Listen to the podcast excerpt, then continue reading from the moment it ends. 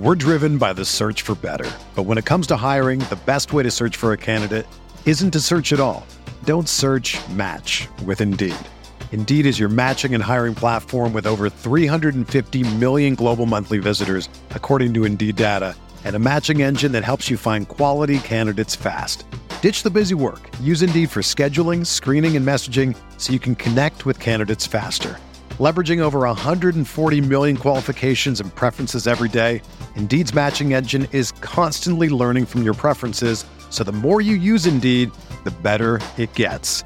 Join more than 3.5 million businesses worldwide that use Indeed to hire great talent fast. And listeners of this show will get a $75 sponsored job credit to get your jobs more visibility at Indeed.com/Blue Wire. Just go to Indeed.com/Blue Wire right now and support our show by saying that you heard about Indeed on this podcast. That's Indeed.com/Blue Wire. Terms and conditions apply. Need to hire? You need Indeed. This podcast episode is brought to you by Coors Light. These days, everything is go, go, go. It's nonstop hustle all the time. Work, friends, family expect you to be on 24/7. Well, sometimes you just need to reach for a Coors Light because it's made to chill. Coors Light is cold lagered, cold filtered, and cold packaged. It's as crisp and refreshing as the Colorado Rockies. It is literally made to chill. Coors Light is the one I choose when I need to unwind. So when you want to hit reset, reach for the beer that's made to chill. Get Coors Light in the new look delivered straight to your door with Drizzly or Instacart. Celebrate responsibly. Coors Brewing Company, Golden, Colorado. We're here.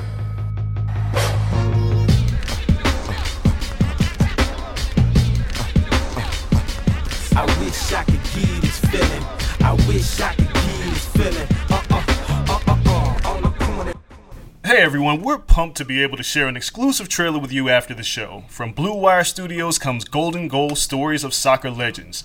Narrated by fellow Blue Wire host Brandon Kelly, each Monday, two new episodes will take a look at some of soccer's biggest stars and the moments that define their careers. From Haaland, Zlatan, Messi, Rapinoe, and many more, each episode will focus on historical plays and personalities that make the sport great.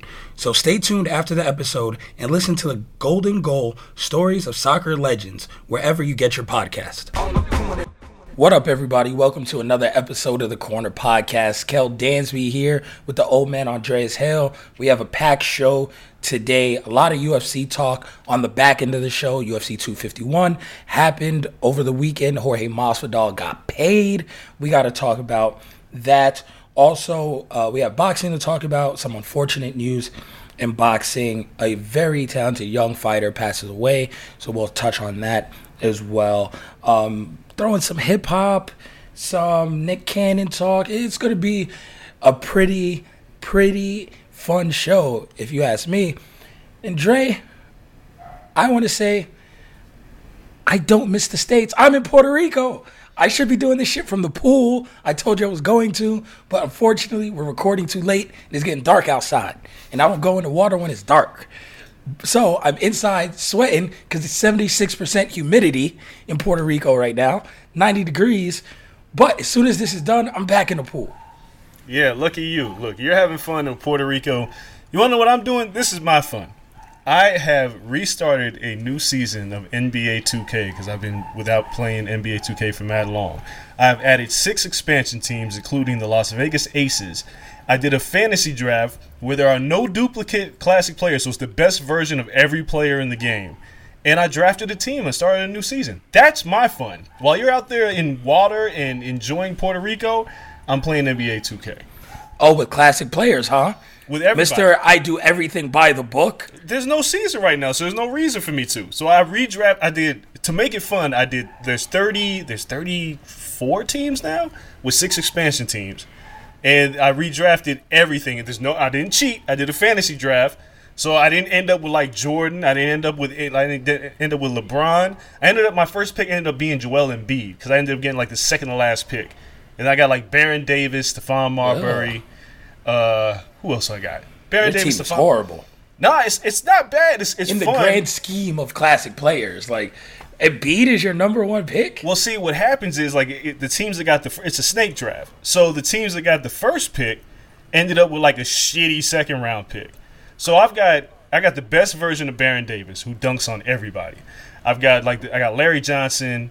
I ended up with Aaron Gordon. Like I said, I got Marbury. I got, like, Dan Marley. I still feel like you drafted horribly. I drafted the best players on the board. I don't know how many classic players there are available, but Embiid's not a top 50 player in the NBA. So even if you had pick number 34, somehow you should have ended up with Charles, Dr. J. No. You should have had something. Giannis. You got to go with the best players by position. Giannis went early. Like, LeBron went first and Jordan went second, actually, in the league. What about the Diesel? Diesel went, like, ninth. No, he went earlier than that. Like, Kobe went to the Clippers. So, yeah, the best player on the board was either Joel Embiid or who was like a 91 in the game. And she could shoot three, so you need a stretch five anyway. Or it was somebody else, like, they couldn't stretch the floor. So I ended up with him. And then, like, Baron Davis, the best version of Baron Davis is actually pretty nice. He's like an 89. I take the best version of Dwight Howard over the best version of Joel Embiid. I wouldn't. I think Joel Embiid is going to be top 20 if he stays healthy. If he stays healthy. That is the wackest hot take you've had. Top 20? Yeah, if he stays healthy. If he stays healthy, I think he could possibly crack the top 20. Have you seen the numbers this dude's been putting up when healthy? It's absurd what he's doing. Yeah, I think he's had one healthy season. Maybe. He was healthy. Greg Oden would have been great if he was healthy. Like, that's Greg Oden. That's a horrible comparison. Greg Oden. I'm just saying, like, damn. Healthy. Embiid, if he's healthy, the tools that he's got are ridiculous. Embiid, that's early, but it's all right. I'd like to see how you're filling your time. That is early. It's a long way to go for Embiid, but he's still crazy young. He's got tools, so I drafted him. I drafted him with my first pick. That was the best. Like, dead ass. It was the best player on the board. The best player on the board. That is tough. That is tough. Because if you put in classic players, even just one version of them, that would mean to me that Joel Embiid is a top 35 player of all time. If you couldn't find anyone better than him. Yeah, top 35 according to ratings. Like, if you go with the ratings with the league and how these players play, like, obviously Bird's off the board, Dwayne Wade's off the board, even Carmelo Anthony's off the board that early. But when you really think about it... I'm not sure if he's in my top 20 picks of current players. Who, Carmelo? No, Embiid. I think I'm picking Zion ahead of him, Trae Young, Luka. Like, there's other young players. Kawhi, obviously. Both Splash Brothers. Both Rockets guards. Yeah, LeBron, but AD. But see, then you have... Like, dude, there's 20 players better than him now. There is...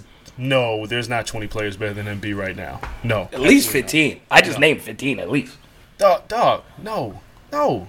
15 better than Embiid right now?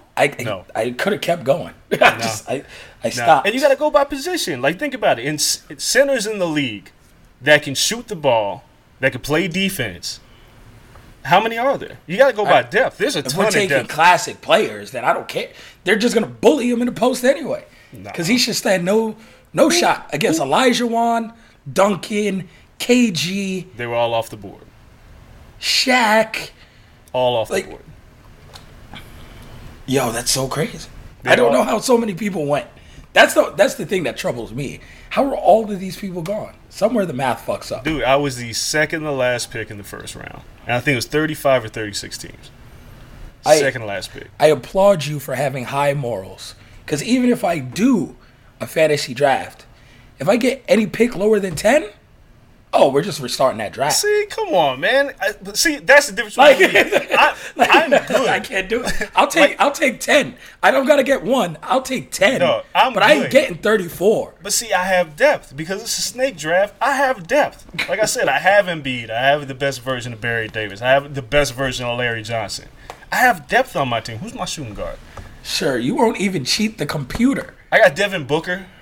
That's a good pick. No, I won't cheat. I play the way the hand is dealt. Like, if I would have had a top 5 pick, I would have played it out. I played with a hand that I got dealt. The Timberwolves ended up with Giannis and Ben Simmons, and I can't fucking stop those two for nothing. Giannis is unstoppable in the game, period. But you pair him with Ben Simmons because you got Ben running the point. Like, he abuses people. I don't know why he can shoot on that game. Someone really needs to edit the stats. Now, if you play in a Hall of Fame, Ben will not shoot anything outside of the paint. Okay. Like, he won't do anything outside of the paint at all. Still unstoppable. Yeah, I play it on Hall of Fame. Like, we're talking about video games. I play it on Hall of Fame because I'm good at the game, but I've lost, like, I'm like 5-3. Like, I really started the season because I did it because I was bored, and I was like, I want to see what happens. And then I saw that somebody created an Aces team they recreated T-Mobile Arena. They got the logos and everything. I was like, you know what? Fuck it, I'm going to play it. And now I'm hooked. Like, I'm like, yo, this is fun. Between that and I'm playing Last of Us 2, but you've got to be in a mood to play Last of Us 2 because that shit is depressing. That is an unbelievable. It's real deep. Dog, it's an amazing game, and I'm only like 5 or 6 out. Nah, maybe a little bit more. 5, 6, 7, 8 hours into the game. But those first few hours are depressing. Oh, my God. I don't think I've ever played a game this depressing. And the first Last of Us was depressing. This one is wild. I just love that you're an upstanding video gamer. Yes, man. You hold yourself accountable. I like challenges. I'm never getting pick 34. Dude, I couldn't swallow. I love challenges. I absolutely love challenges. Joanna, I will play with the worst. Dude, once upon a time, because I was like, I was like really nice at video games. I'm not just saying that just because of saying it. I was really good. So I made a team, and some people are going to take offense to this. I made a team in NBA Live, and because everybody else, I used to just drag everybody in the game. So I was like, look, to make it fair, I made a team of just white players. Just white players.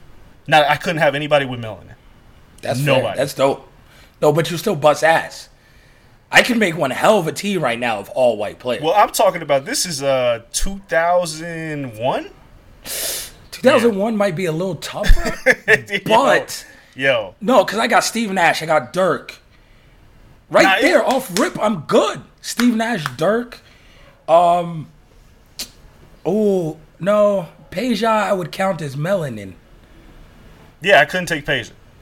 Nah, yeah. It might have been early. He's olive-skinned. I had Dirk. I had Dirk before he blossomed into what Dirk became to be. So it might have even been like the late 2000. 90s. Yeah. Like 2000. And Nash wasn't Nash yet. I think Brad Miller was my center and shit. That's a good center. Psh, playing against Shaq at that time? I bust ass with that. 90s, it would have been easier because you got Dan Marley, you got Def Left Shrimp, you got John Stockton. You like there's a 90s crop there that I'm busting ass with. Bruh, late 90s. Def Left Shrimp was my dude. Yeah, Def Left was nice. Late 90s, though, it was rough. Like, I was like, yo, I had to pick a team, and like it was just Nash was 96. Yeah, you got to ride with Nash before he was Nash. With that, yeah, damn, yeah, that's tough. It might be harder today. Luka count? I'm taking Luka. Yeah, Luka counts. Right? Luka definitely counts. Yeah. I just said no players. No, I mean, but you know, Luka's like, yeah, maybe it's not too hard in today's NBA because there's like fluid. My team would be all European though. Exactly. And Gordon Hayward. Yeah. All European and Gordon Hayward. Like now, the league has gone Euro, so there's a lot of players outside of the U.S. that are nice. But back in the late 90s, before the Euro explosion really happened? Oh, I would have had Avidas Sabonis? Yo, I'm good. Sabonis was dumb nice at center. Before his knees went out? But I think whatever version I had him, he was not good. Well, that was late Blazers run of Avidas Sabonis. It was rough, but was Kukoc still in the league? Late '90s, absolutely. Yeah, you got some talent on that, but that is one hell of a challenge. Now that we spent the whole opening talking about video games, I know, right? Now let's talk about what we were supposed to talk about to open the show, and drastic turn in conversation. This Nick Cannon shit. And we don't gotta, like, one thing I didn't want to do is go super deep, breakdown, super duper lyrical. Like, no, I'm not going to break down it in detail. Anything anti-Semitic is idiotic. I would personally say that this is why people can't have nice shit.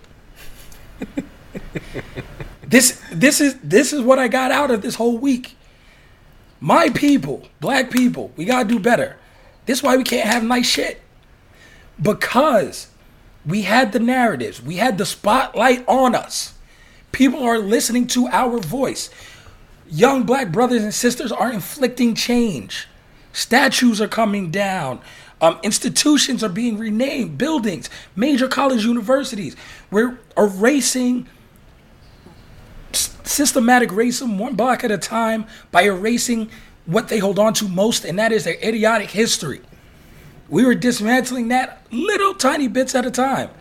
And when we got this platform, we got this voice, we got all these people caring about us, idiots, not all of us, some of us, again, which is why we can't have nice shit, decided to come out and go way left with it.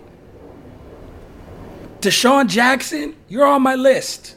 Nick Cannon, you're on my list. What the fuck does that have to do with us fighting for what we have now? Oh, y'all wanted to go all the way left. You're like, oh, we got the mic? That's what it reminds me of. You ever been like at an assembly or you and your boys got to give a speech or something? I hated this in class, like group projects, because I would dominate group projects. Because I'd be like, cool, I got all these facts. Boom, I'm killing a group project. But everyone had to speak. And you give that one kid the slide that's a layup. And he gets to that motherfucking PowerPoint slide and goes left. And you're like, fuck, there goes my A. And you just know you're getting a B. That's what these guys are. Like, yo, we got the platform. Everyone else is saying something. Like Terry Crews. Oh, I just can't shut the fuck up. Let me say something. Even though they're not educated on it, probably didn't read a book on it, saw this shit on Facebook or social media. I was like, oh, that sounds right. Let me throw that out there. And it's just fucking dumb. So Nick Cannon's in that boat too. Deshaun, Terry, Nick, and I'm tired of people defending them. That's another thing. I am not going to defend every idiot that's black. We're asking white people to not defend the white idiots. I will not defend black people when they say idiot stuff. I refuse. So Puff wants to give him a job, God bless. But sometimes people have to understand the repercussions of their actions. So if Nick loses the bag, my man Nick, it was nice while you were here. Wildin' Out was cool a decade ago. I go without that shit. So that's my rant. Dre, how do you feel about it? Well, I got a rant. So let's do this. Because you said you didn't want to get deep. Well, I'm going to go ahead and get a little bit deeper. So I kind of missed the initial reaction. So I didn't talk about it on Twitter because I really didn't know what was going on. I was busy with work and a bunch of other shit. I think it was my off day. So I want to start with this. You know who's thanking Nick Cannon right now? Chance the Rapper. Because Chance was on the hot seat for saying a bunch of dumb shit about Kanye running for president. Then Nick Cannon came along, said what he had to say, and everybody forgot about what Chance said. So Chance, you need to send Nick some flowers because he saved you. Even though Chance, in reflection, saw that Terry Crews was agreeing with what he said and was like, nope, I got to turn this bus around. So even still, Chance should be happy. Now, before I get into Nick Cannon, I want to make this point. It was something I saw on Facebook, and this will all lead into what I'm about to say. I watched The Chi on Showtime. Now, if anybody's watching The Chi this season, I've seen a ton of people who hate this season, right? Not because Jason Mitchell's gone. Well, maybe a little bit. Even though a simple Google search will tell you why Jason Mitchell's no longer on the show. But people do not like the fact that there's a transsexual on the show that's in a relationship with Luke James's character. And people on Facebook have said that Lena Waithe is pushing a gay agenda. And people said there's like a strap-on scene in it. There's gay marriage in this season. So real life things. People want to ignore real life things. Right. But this was the point I'm about to get to. Is these things exist, right? But they're not represented on television. Kind of like how black people were maybe 20 years ago. And even more recent. We didn't see the multi-dimensional black person on television. We only saw one. Just like with gay people, once upon a time, the only gay person that you saw was the ultra-feminine, like, sissy type. Like, there was no other construct of gay people in this world. But there was only that one that always got made fun of. Now, that's evolving into something else. And now we're seeing today, like, on The Chi, is that there's plenty of different gay people. They don't all act the same. They don't all do the same things. And they're on The Chi. So with this season of the show, I've seen people that are really upset about it. It's not Christian-like. This is disgusting. This is gross. And that offended me because I'm like, well, like, then you're offended by the real world. And if you're offended by the real world, you need to check yourself, because if you're demanding people to respect us as a culture, you need to respect other cultures as well. And like I've always said, Black Lives Matter doesn't mean that black lives need to be treated better than everybody else. We just want equality. And if that means giving us some special attention, then that's fair. But I don't demand anything else, and I don't demand us to be higher up the ladder and critical of other people. That's not what I want. So when I see people critical of Lena Waithe having a transsexual on the shy and the relationship, I question what black people really want. Why does this make you so mad? Which leads me to Nick Cannon. Nick Cannon goes out and says this. It's called the Hotep theories, Cress Weldon theories. Things that I read when I was in college. Now, I want to be clear. When I was 19 in Morehouse, I got invited to an Israelite forum, right, about the black Israelites, which turned into this whole conspiracy theory thing. Me and my homeboy Ramon, who's part of our group chat, was my college buddy, my high school buddy. We both went. And we sat there and we listened to this. And at first we're like, yeah. And because that's how you are, because you're very prideful as a black person. And you kind of just take what these older people are saying to you, because you feel like because they're older, they should know. But then I started reading more and more books. And these Hotep theories were really ridiculous. They were just straight up conspiracy theories. And they would say things like, well, the truth is suppressed, my brother. No, it's not. It's not. The truth is not suppressed. These books aren't suppressed. You can find information, especially now with a Google search. Mind you, I was 19. Nick Cannon is 39 fucking years old. Right? And it's okay to be influenced by these things. But if you invite Professor Griff to your goddamn show, you deserve all the bad shit that's going to come your way. Because Professor Griff got kicked out of Public Enemy for being an anti-Semite. And saying it's really wayward conspiracy theory shit. Because as much as Public Enemy was about black pride and black power, they weren't with the bullshit either. They weren't just going to start just smashing other people. We're the original people and they're animals and like, dude, stop.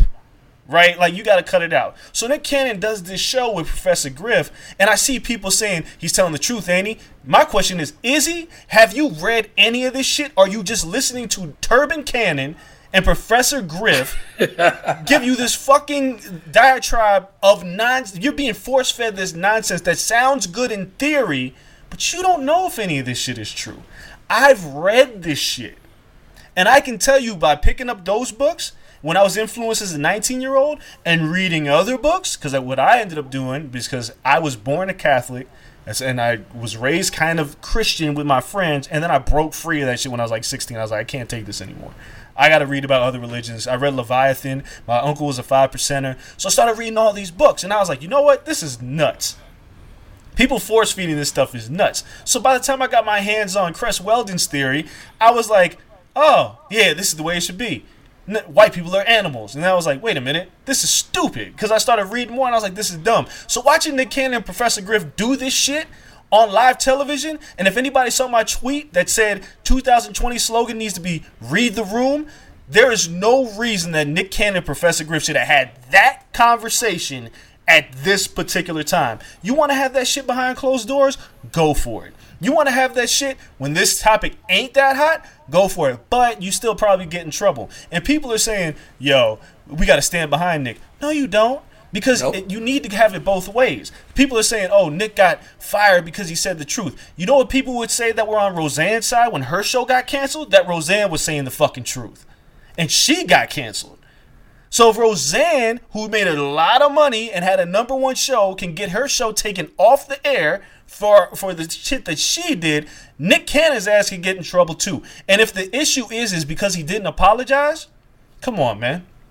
You need to apologize. Because you don't even know better.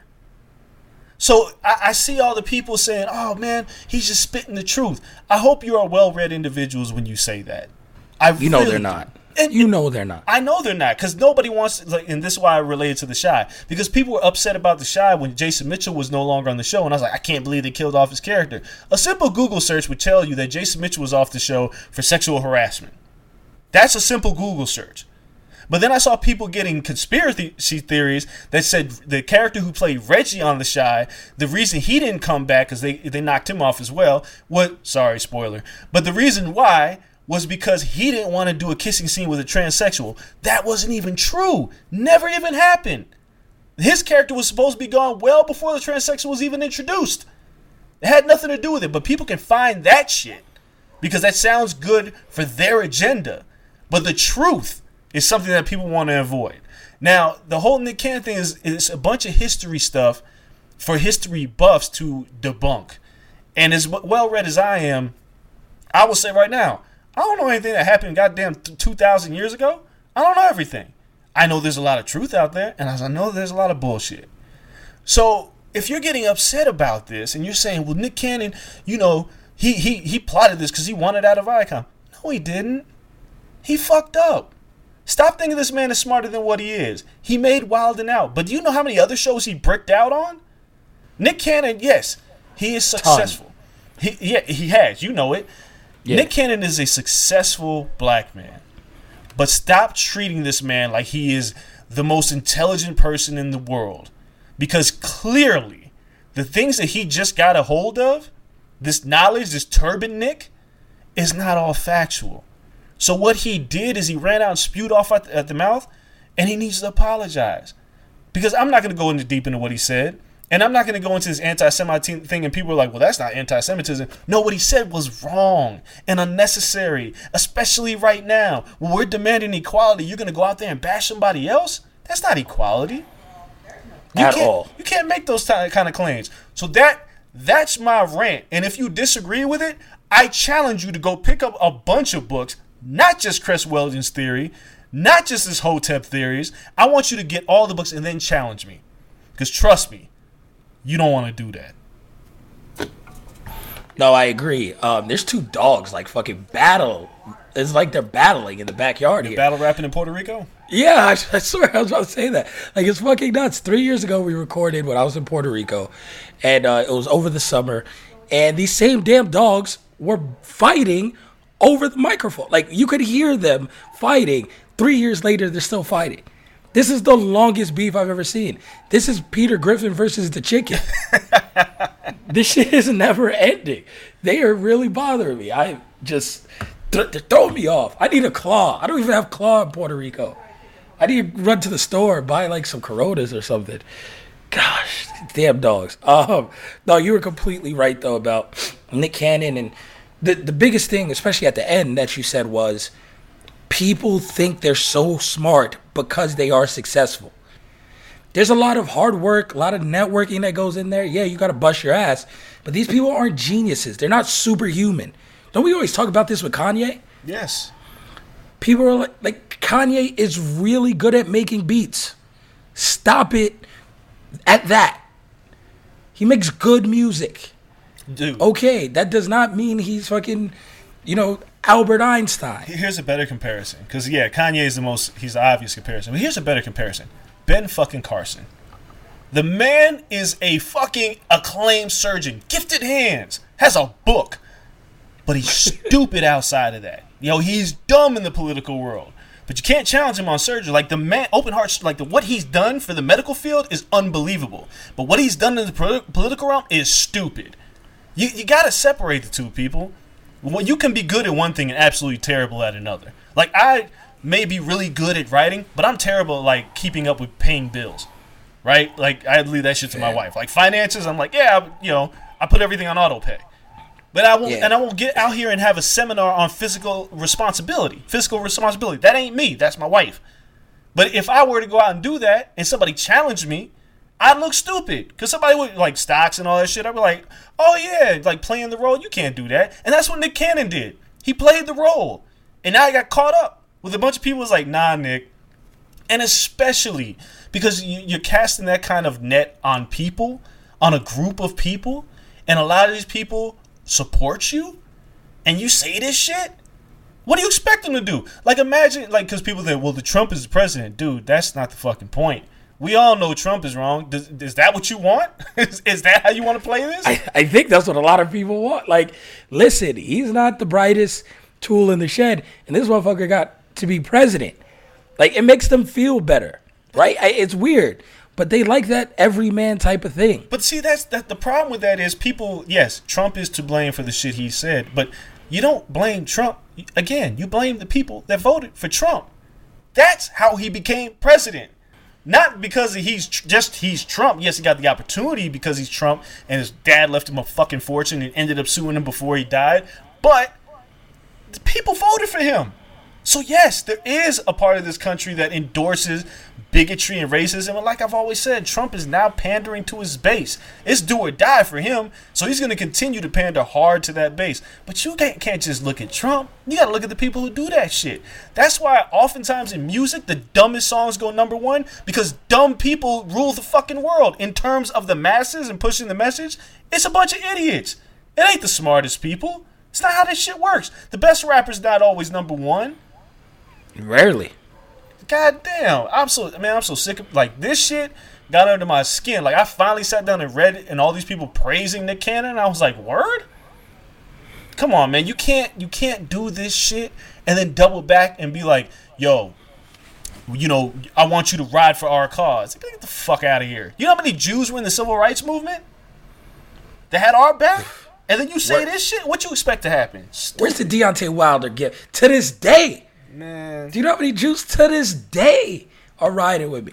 Listen, I'll tell you this. I went out to those protests. I walked the streets. Me and my kids were there. We, you know, there were signs, all this stuff. There were plenty in the Jewish community riding with us. Like, are you fucking nuts? Like, let's not turn this into a game of who's more oppressed. That's like being in the hood and saying, well, who's more broke? And bragging about being more broke. Yeah. Like, oh, yeah, we both live in the projects, but you don't got roaches like me. Like, are you fucking kidding me? My roaches are bigger than yours. Congratulations. Yeah, like you're both in the projects. We try to get out the projects. The hell are you doing? Oh, it's ridiculous. So, yeah, it's dumb that people cape for him. Again, we said this so many times the past couple of weeks, I swear. And we put this in our group chat all the time. When someone says some dumb shit, we're like, this is the hill you're willing to die on? Yeah. Now? The defense of Nick Cannon? This is the hill you're willing to die on. And yo, I never knew so many people loved Wildin' Out until now. They lying. They loved it 10 years ago. No, come on. Like, as soon as he started putting on it was Vine. At first, he had the Vine comedians, and then YouTube comedians, and now IG comedians. Let's call a spade a spade. That shit is trash now. Yo, I'm just saying. It's crazy to me because I see people do that stuff all the time. It's like when a show gets canceled on BET that nobody black watched, they get mad. Be like, why ain't there no original program on BET? Because your ass didn't watch it. Like me, I gave The Oval a chance. That shit is fucking horrible. And the fact that I'm able to say that means I gave it a chance. But if you never watched it, you can't be mad when it gets canceled. If you didn't watch Wild 'N Out, some people did, and I'll give you credit. Like, if you watched Wild 'N Out weekly and you're like, yo, I'm upset it's gone, kudos to you. But there's a vast majority of y'all out there that are caping for Nick Cannon and don't give a goddamn about no Wild 'N Out, nor did you care about Nick Cannon. You probably called his ass cheesy when he was beefing with Eminem and was making songs like Gigolo. So cut it the fuck out. The Gigolo is low-key a bop, though. Not to get off subject, but fuck our Robert Kelly, though. But I'm just letting you know, we can't play it anymore. It's low-key a bop. Talking about that, you know, off of Nick Cannon, let's go into some music talk because Nick Cannon is just going to piss me off. And we'll get into the thick of this here in a second, but you have way too much time on your hands. And I know why when you come into the group chat and be like, you want to see Twitter get riled up? And I was just like, oh, look at this guy. And then you just go and do it. So it started with you finding this tweet that says Nas has 4 classic albums. That's false. Yeah, it's absolutely false. I think we could both agree on it. I gave him 2. Fair. Illmatic, stillmatic, and a possible it was written. Mm-hmm. I don't consider it a classic. So I give him 2. Cool. Then you're like, I'm not stopping there. Because why just call this person out on their ludicrous hot take? No, you decided to be like, but how many classics does Jay-Z have? And I was like, oh, here we go. Yes. Ate this up. I was like, you gonna rile me up in the group chat. We only gotta wait for Twitter. Yes. And yes. I am sold on Jay-Z having 4 classics, and then maybe we can add more. You give him 2. And a strong possible. And a possible. And then your possible, you list the reasons, volume 1. Oh, no. Volume 1 is not my strong possible. Oh, what was the possible? Black Album? Yeah. Okay, that's fine. But you listed like, yo, if volume 1 didn't have 3 tracks. Yes. And I'll let you explain. It could be a classic as well. It would absolutely be a classic. And someone jumped into your mentions and said the reason you don't classify as a classic because you hate women and female rappers. And that shit had me in tears. Tears. Now, mind you, you wrote one of the best articles on Rhapsody I've ever read. You pushed the agenda for not shaking your ass to have to sell records as a female hip-hop artist. You've spoken out. You've written shit. Major publications. You've done all of this to say, Ma, you don't got to talk about stripping. You don't got to be a hot girl this summer. We care about lyrics from you, too. And this person said, you don't like female rappers. How dare you besmirch the name of Foxy Brown and Lil' Kim? Sunshine is a classic song. No, I didn't go that far, but yo, that shit had me in tears. Dre, why isn't Volume 1 a classic? Volume 1's not a classic because there's 3 songs that are not good. Now, look, one of them, clearly I found out that all of a sudden, well, not even all of a sudden, a certain demographic really likes City of Mine. When that song first came out, me and the homies and the industry hated that fucking song. And I like that song. Not even hated it because lyrically it was dope, but that fucking Blackstreet hook and the cheesy production, it just wasn't it. And it broke the vibe of the album, in my opinion. The other 2 songs are just a travesty. Sunshine, which was the lead single. Was it the lead single or Who You With? No, Who You With was on the soundtrack. So Sunshine was the single. Yeah, Sunshine was a single, and I Know What Girls Like, which is absolutely one of the worst Jay-Z songs ever. I think that is the worst Jay-Z song ever. Dude, there's a few songs that would have a word with you, like Beach Chair, Hollywood. There's a few tracks.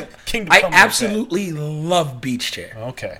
Like Hollywood, I do not. Beach Chair, I will die on that hill. I listen to Beach Chair once every 3 months, maybe. That's my I take motivation from that. What? There's also a dope Joe Budden line that completely crushes that song. Pains me in my heart, but it's so fucking dope. Like, it's isn't a random throw-in Joe Budden song. He's like, life is like a beach chair when you can't afford one. I'm like, fuck.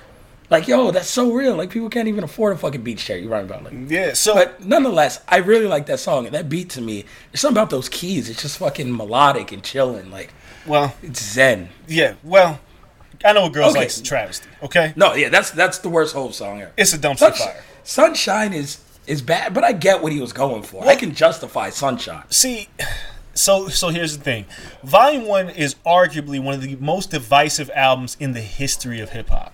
Because never has there been an album that has so many classic moments that is not considered a classic or a near classic, and at one time was considered the worst album in Jay-Z's catalog. Volume 1 is it. Yeah. Volume 1 has... I mean, dude, if you look at Volume 1, Lucky Me, Imaginary Players, Friend of Foe. Friend of Foe later. I'm trying to rack my brain now. Or, excuse me, that was Reasonable Doubt. A Million and One Questions. Shit. Now I got to think. Because it opens with A Million and One Questions. Because Volume 1, Volume 2 run together for me. They shouldn't. Volume 2 is bad. Wait. It's bad. It didn't age well. I'll put it like that. All right, so Volume 1. Oh, and you get the Streets is Watching, stuff. Streets is Watching, Friend or Foe, 98. Yeah, so Friend or Foe, 98 is on there. Rap Game, Crack Game, Where I'm From, which is arguably one of the best Jay-Z songs ever. Come on, man. Oh, yeah. The Too Short track is dope. Even Face Off, Who You With, which was a banger. Like, you take those three, like, and the problem is the sequencing. If you take City Is Mine, and I Know a Girl's Like, are the second and third tracks on the album. And it leads you to believe that the album's going to be completely different than what it was. And then it shifts into this super gutter, thorough-ass album that could be a continuation of Reasonable Doubt when it goes to Imaginary Player, Streets Is Watching, Friend of 498, Lucky Me, then it does Sunshine. Then it's like Who You With, Face Off, Rap, Real Niggas, Rap Game, Crack Game, and I can't remember what's after that. Where I'm From, and then You Must Love Me. If you take those couple songs off, or you put them at the end of the album, that's a classic album. But those three songs broke that album up, and it divided fans of Jay-Z forever. Fam, Volume 2 is better than Volume 1. You're nuts. No. Maybe it's too... It has a lot of singles type shit. No. Maybe it's not better. It's better than Volume 1. Because of those three songs. Reservoir Dogs. Money Cash Hoes, where it's dope. Coming of Age. It didn't age well, man. Hard Knock Life. I'm going to go back and listen. It didn't age well because... You know what, nigga? Who was dope? It's a lot of radio shit, but it was dope. Reservoir Dogs is still my shit. That's the thing about Volume 2. Volume 2 was his breakthrough album. The Volume 2 was the album that put Jay-Z into the upper echelon of not only MCs, but the mainstream. Sir, someone would say Kanye made him, and Jay-Z didn't break through until 2001. Yeah, well, I found out that was a troll thing, but whatever. That was a... But, like, Volume 2, like, Money Cash Hoes, like, those were big songs, but lyrical density with the production, Volume 1, like, come on, man, there's not too many songs that are better than Where I'm From or Imaginary Players or A Million and One Questions. Like, again, you take those... If Jay-Z were to make Volume 1 in this day and age where he didn't have to pander for a radio single, shit would be by far a classic.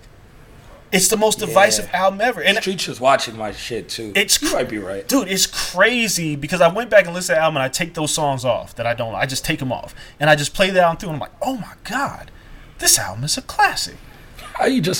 You rearrange his whole album. I had to get rid of him on my playlist. I was like, because I tried, and as soon as Sunshine comes on, because the way Sunshine comes in is it just breaks the album up, and this is where sequencing is so important. It just breaks the album completely. Ooh, Volume breaks 3 was so good too. Volume 3 is good, but it's not a classic. Like, Volume 1 could have been a classic. So my opinion, getting back to the essence of all of this, my opinion is Jay-Z has two bona fide classics.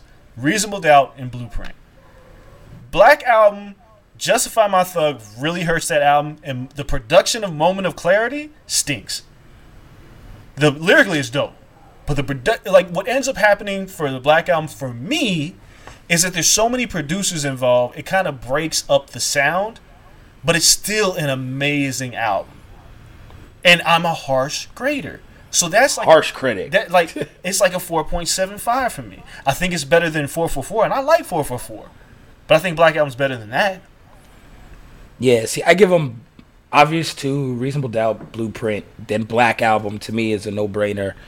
But I respect, like, if you want to dig into it, yes, Eminem production probably is not the best. Oh, that production is so bad. But I like the song. I like what Jay did with the song. I mean, and getting introspective and talking about his life. Like, I like that side of Jay. I don't think Jay-Z ever comes up short lyrically. No. You know what I'm saying? No, but it sounded like every other Eminem song during that. It sounded like Lose Yourself. Like, it was Lose Yourself with Jay-Z on. So I understand that. Like, if you that where we're going.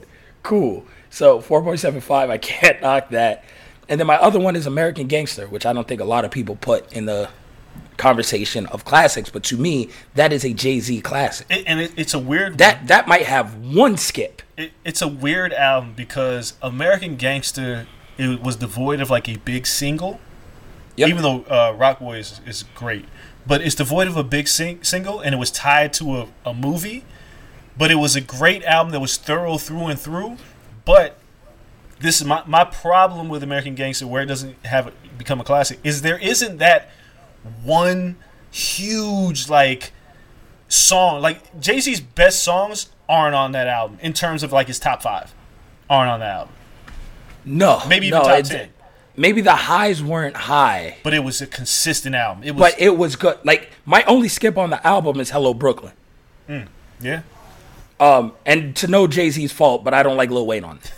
Well, yeah.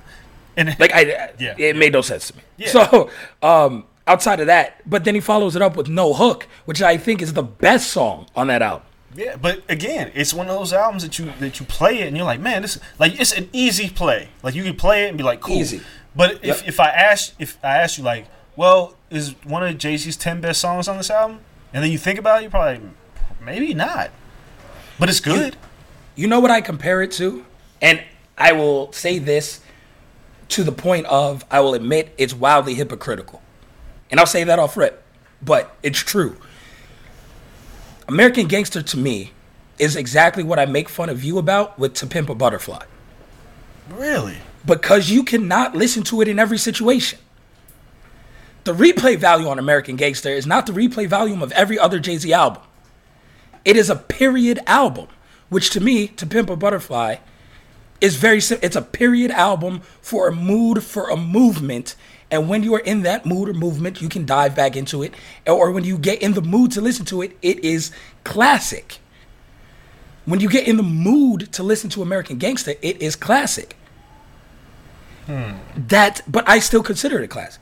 And you consider To Pimp a Butterfly a classic. Yeah. One difference is Kendrick might have a top 5 song on that album. Yeah, and well, not only that. But I'm not sure. I think maybe I like other 5 Kendrick songs better. But...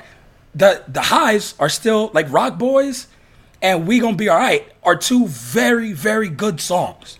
Yeah, no, I agree. I think so. They're very similar albums to me. I think the difference, though, with To Pimp a Butterfly, like, yeah, you can call them period albums, but, like, there's a social aspect to To Pimp a Butterfly that American Gangster doesn't have. No, it's a gangster aspect to American Gangster. Like, it's some real, like, you real get the reflective... Jay-Z gutter type shit. Like, you get the I want to hustle, I blow up. You get the full gangster story. That shit. Yeah, but it's based off a movie, and it is a movie. Exactly. Yeah, but this is without the fluff. He took away all the fluff. Like you said, Volume 1 without the fluff is a classic. It would be this. Absolutely. It would then be American Gangster because it has no fluff. And that's fair. That's fair. I think American Gangster is an amazing album. I really do. Yeah. I think you said 4.5 or something. Like, yeah, you would... I would say 4.5. I'd definitely say 4.5. And again, I'm a harsh grader. I'd say 4.5. Yeah. But I have no problem saying Jay-Z has 2 classics. Yeah, it hurts it. And Black Album, like, maybe I'll revisit it and say maybe it is a 5, but I'm stuck. When I hear Justify My Thug, I'm like, in Moment of Clarity, I'm like, what the fuck? Like, those 2 songs to me, like, really broke up the album. Damn it, Quick. Even though I was like, what's going on here? And it's like, you had DJ Quick, and that's the best you could get out of him? That's always going to bother me. That's always. I like the sample. But it just it didn't come through correctly. Somewhere it went left. Nah, it didn't. My thing about the Black Album is Public Service Announcement. It might be my favorite Jay-Z song. Might be. Damn. Very close. Yeah. Yeah. Like, I mean, I have a few top Jay-Z songs. Public Service Announcement. Politics the Usual from Reasonable Doubt. I love that song. Dead Presidents. Song Cry is on my top list. I love that song too. But yeah, whenever Public Service Announcement comes on, I just want to break shit because that shit is dope. What more can I say? Was so fucking dope. Yeah. So there might be a day where I wake up and play Black Album again and be like, it's a classic. It's like right on the cusp.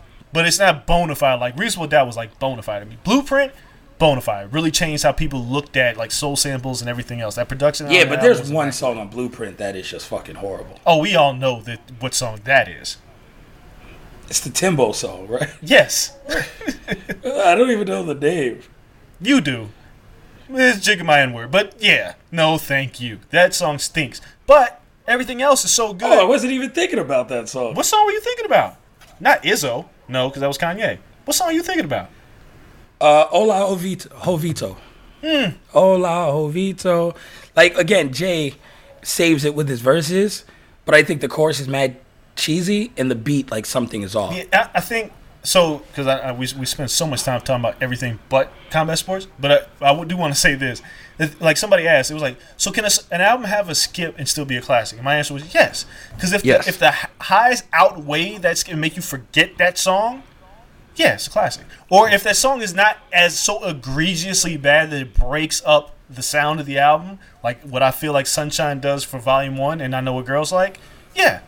It's a classic. You can have there can be a flaw on a classic album. Of course. But listen, boxing's best matches have had a bad round.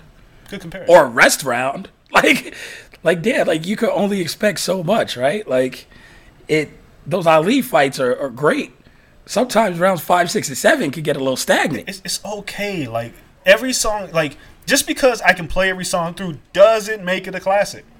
That doesn't mean that. Like it has to have a moment in history where it really affects things.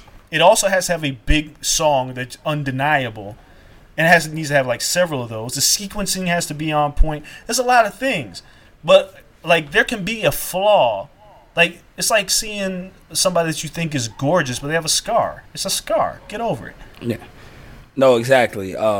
We're about to hit the break. When we come back, we're going to talk a little bit of boxing and recap the UFC. So we're going to hit the break now. But before we go, Dre, I'm going to tell you this. But we still got to hit the break. No rebuttal. Ray Shremner has a classic. All right, people, we'll be back. Don't worry about this. Oh no rebuttal God. From Dre. No. Wait. I can't believe you said that. No. Shrem Life is a classic. Stop. No skips, baby. Stop it. Get out of here. Ray, I'm going to fight that to the death. You guys stay tuned. We're going to hit this break. We'll come right back.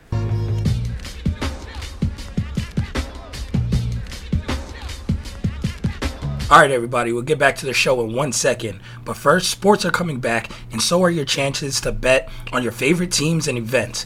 And there's no better place to start than our exclusive partners, Bet Online. Get in on the action for this week's big UFC fight, or check out odds on NASCAR, Formula One, and the Premier League. Can't wait for your team to come back? Bet Online has future odds, including win totals, division winners, and even league championships. Or check out daily simulations of Madden and NBA 2K to watch and wager on. Visit betonline.ag and use promo code BLUEWIRE to receive your new welcome bonus. That's promo code BLUEWIRE. BetOnline, your online wagering experts.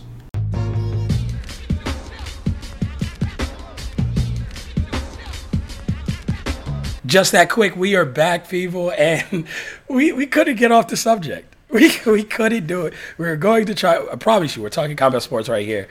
But I expanded on my hot take and said if Ray Shremmer dropped Shrem Life, same exact album today, it would be album of the year so far in 2020. And I pointed to Dre and said, people consider the 36-track Lil Uzi Vert album to be album of the year so far. You can't. Pop Smoke is almost considered top 5 so far by many outlets. Shrem Life is better than a Pop Smoke album, rest in peace, but I could be objective. Alfredo's probably my number 1 album so far. So, yes, and we're going to move on after this. So I have this huge problem with these lists, right? Because I've been in music journalism for as long as I have, and now I've kind of backed off so I can pick my spots in music, because I can't imagine being a music journalist in 2020 because it's just way too much shit. So my problem with these top 50 lists is the following. There's 50 albums that you put on this list. There's 50 albums that Complex put on a list in June. Top 50 in June. Yes. 50 albums. Now, if there's 50 albums, it means there's probably, 150 that were released? Maybe? Like, you're flooded with music every Friday. Every single Friday. Once upon a time, when I was a music journalist, when I first started, I would review maybe 2 albums a week. And that was hard working.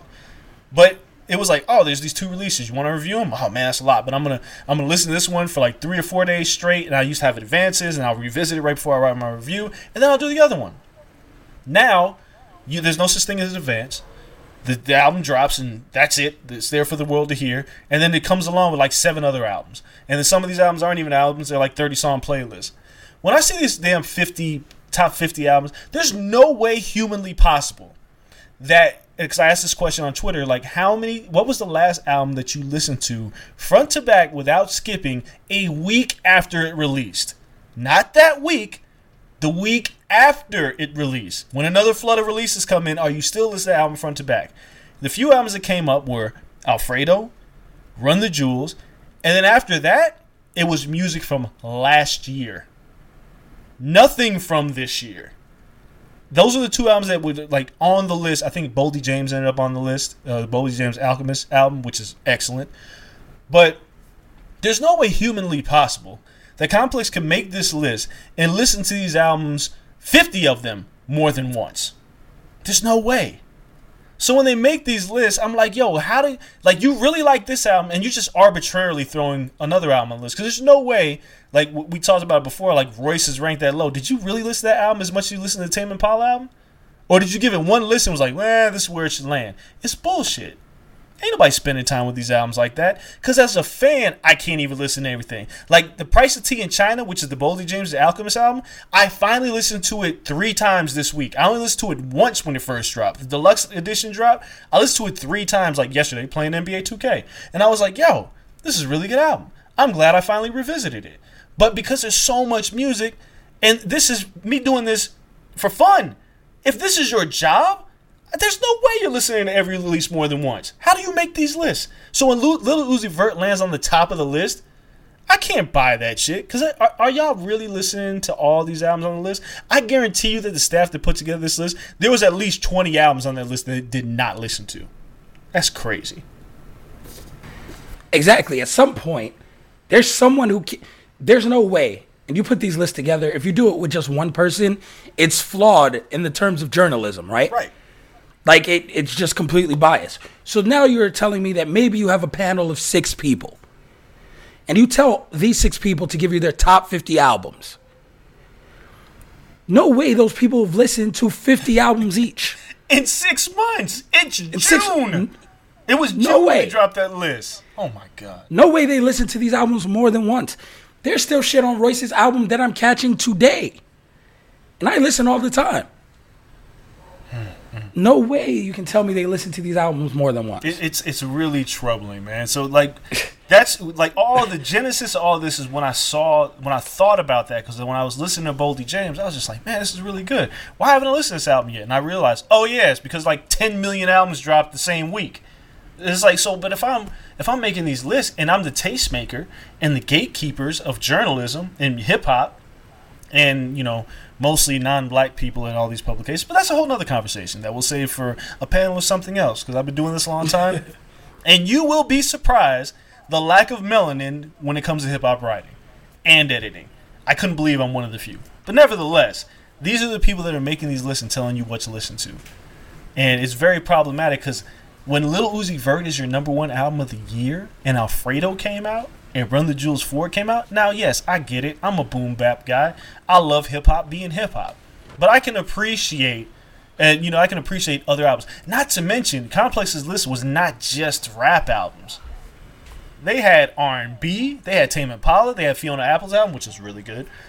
But it's like, y'all listen to all this shit and made this list? Get the fuck out. Lil Uzi Vert is 36 songs. It's like, come on, man. And that's number 1.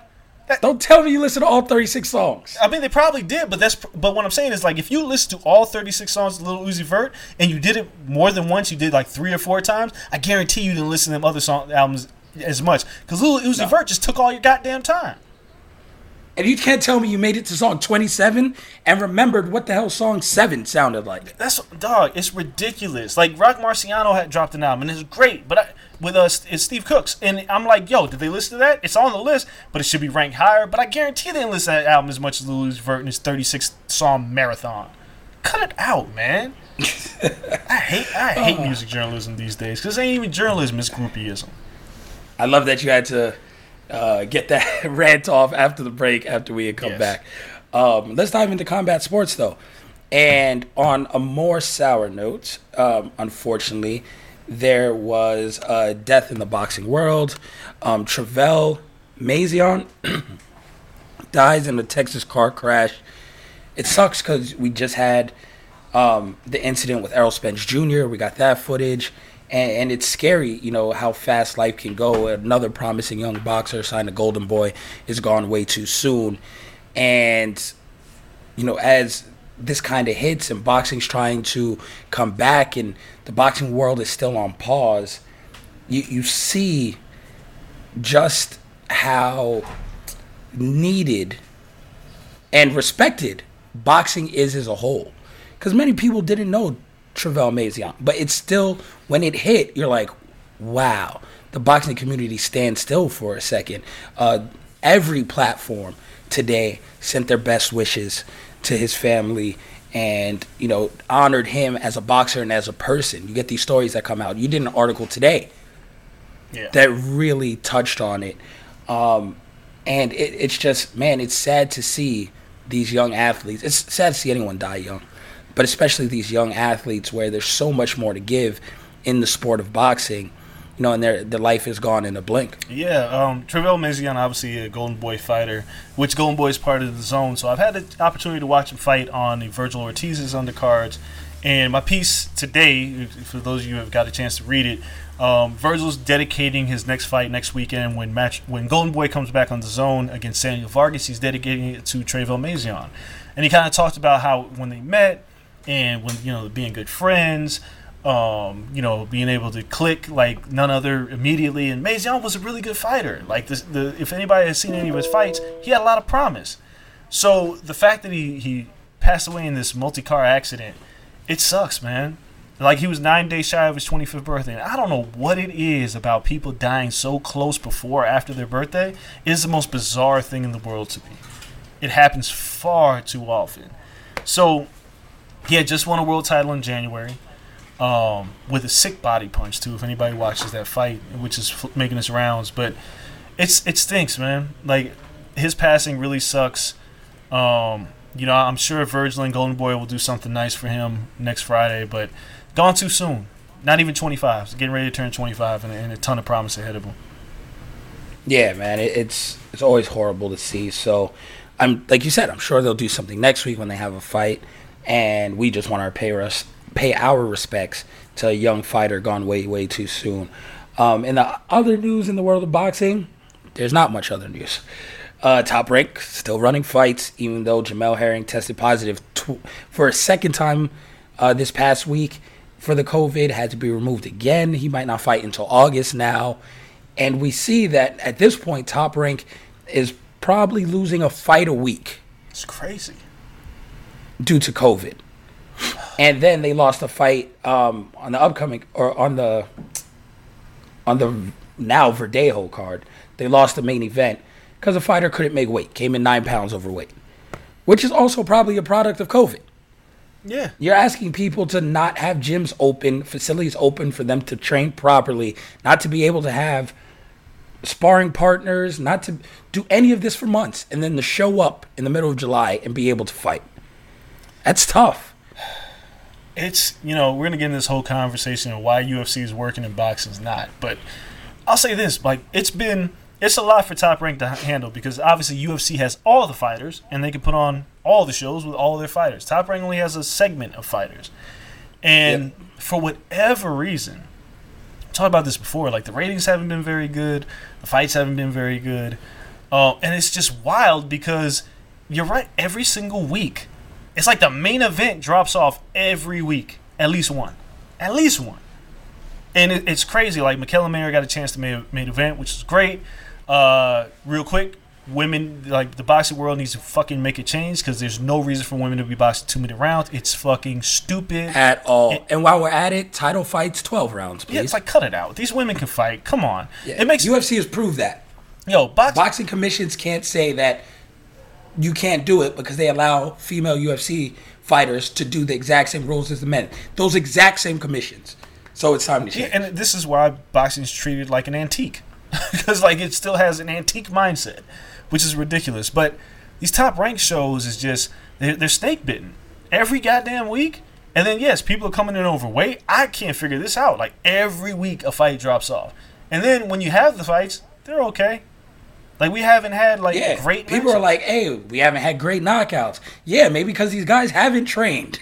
I mean, which is like, possible. It's just, there's so much going on with boxing. And now we're entering August coming up. And, like, The Zone coming back. Golden Boy and Matchroom putting on shows. Matchroom just announced really quick that they're doing a show in Tulsa where the main event is Julio Cesar Martinez versus McWilliams Arroyo. And it's going to happen on the intersection. They're putting a ring in the middle of the street in downtown Tulsa, which is like redefining street fighting. No fans, just a ring in the middle of the street in Tulsa, Oklahoma. Okay, whatever, if that's what you want to do. But boxing is going to come back, and it seems like there's going to be a lot of shows. I spoke with somebody at PBC the other day. They're getting ready to get back in the mix. So it seems like there's going to be a lot of boxing. But the problem continues to be the big names aren't fighting. None of them.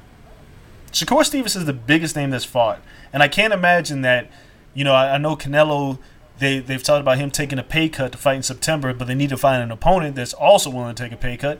It is really difficult to get top stars in the ring in boxing. And I think it's, and I know they're all saying the same thing. I want to get paid, right? But there's nothing worse than not getting paid at all and just getting older. Sit at home. And getting older. That's all you're doing. Just sitting there. Like Terrence Crawford stood by that he will not take a pay cut because it's in his contract. Cool. So let's just say this pandemic lasts another year. You're going to sit on your ass for another year and a half? That's crazy to me. So take the pay cut. Be active. You need visibility. It's not like they're going to put you in there tough.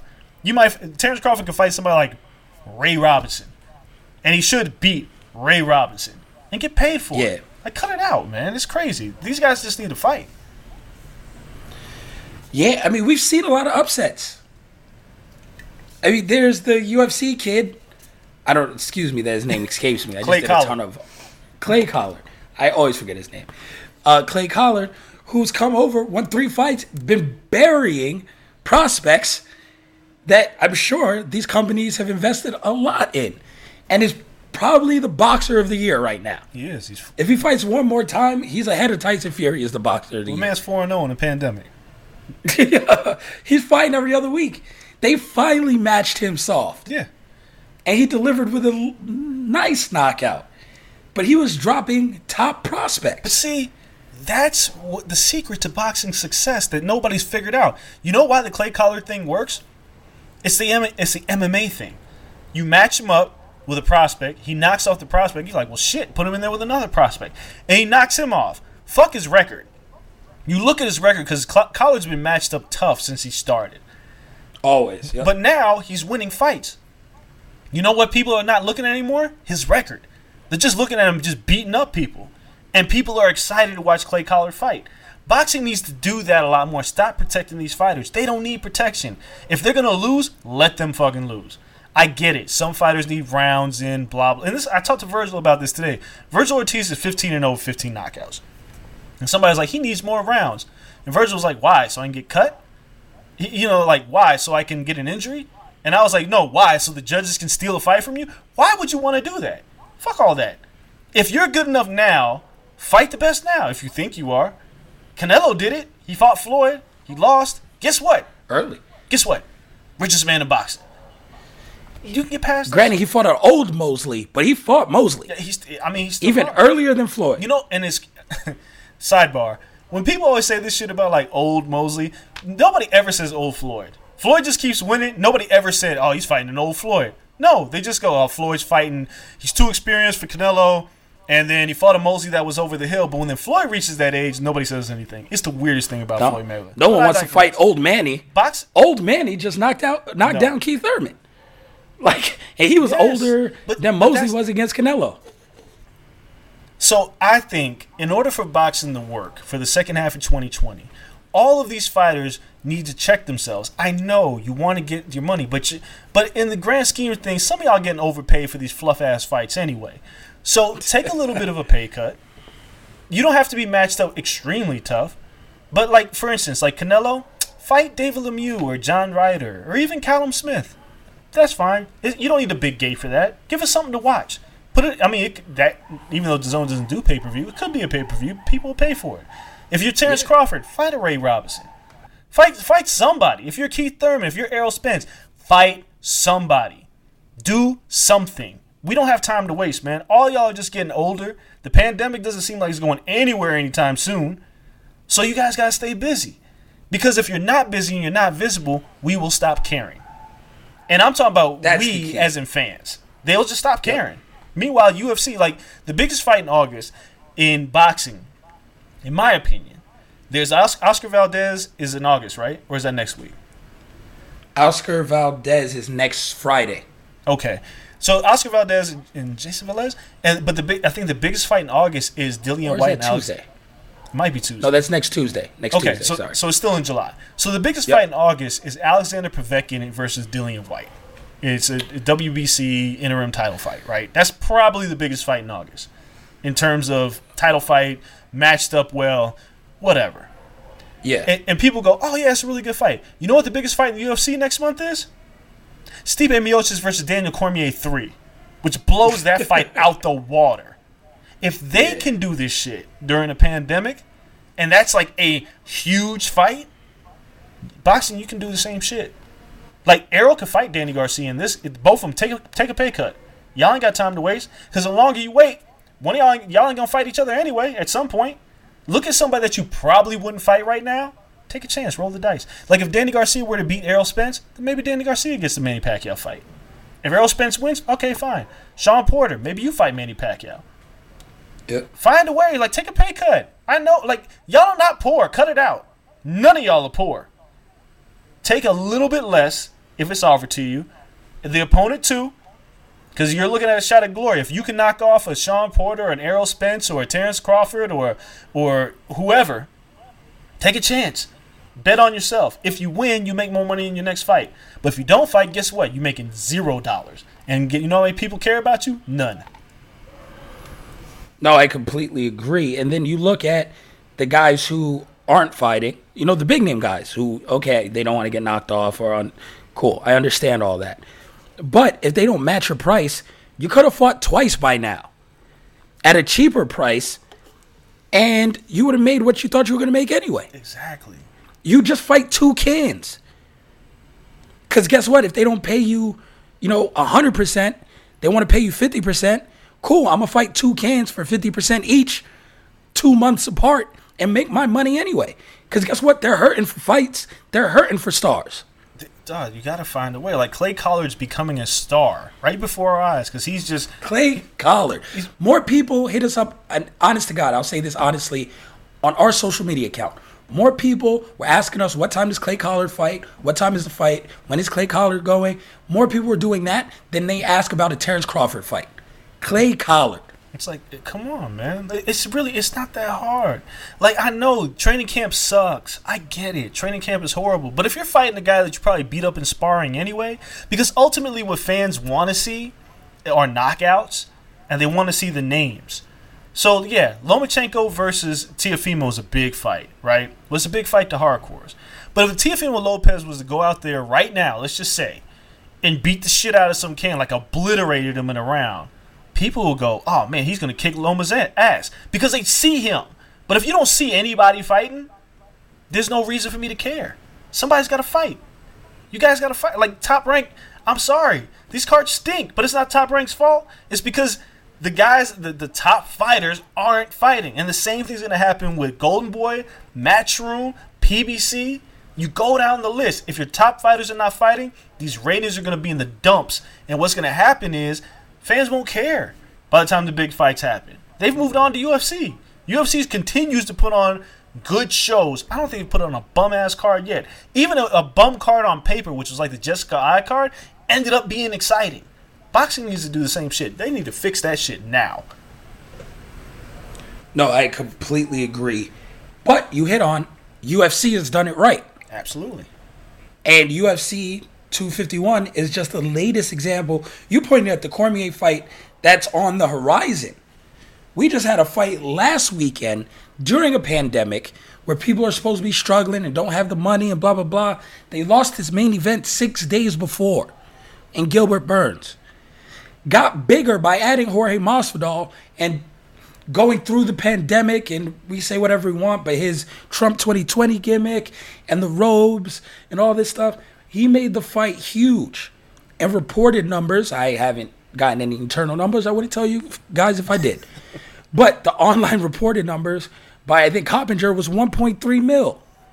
Coppinger reported his numbers, and I'll just go by his for comparison, to say that Wilder Fury 2 did 750, 800. Yeah.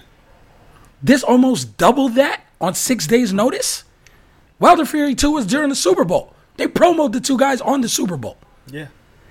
and Masvidal steps in his 6-day notice and does 1.3, we, myself included, give Dana White a lot of shit. Mm-hmm. He's done these fights in very questionable conditions.